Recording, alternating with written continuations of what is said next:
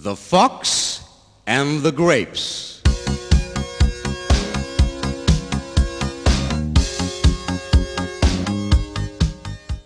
A fox who was feeling hungry saw a bunch of grapes on a vine.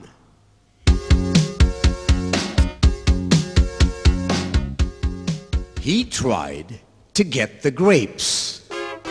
He jumped and jumped, but could not reach the bunch.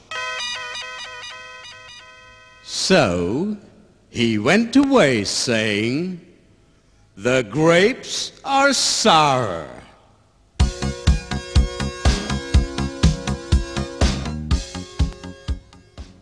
The moral is we often pretend that we do not want a thing when we cannot get it.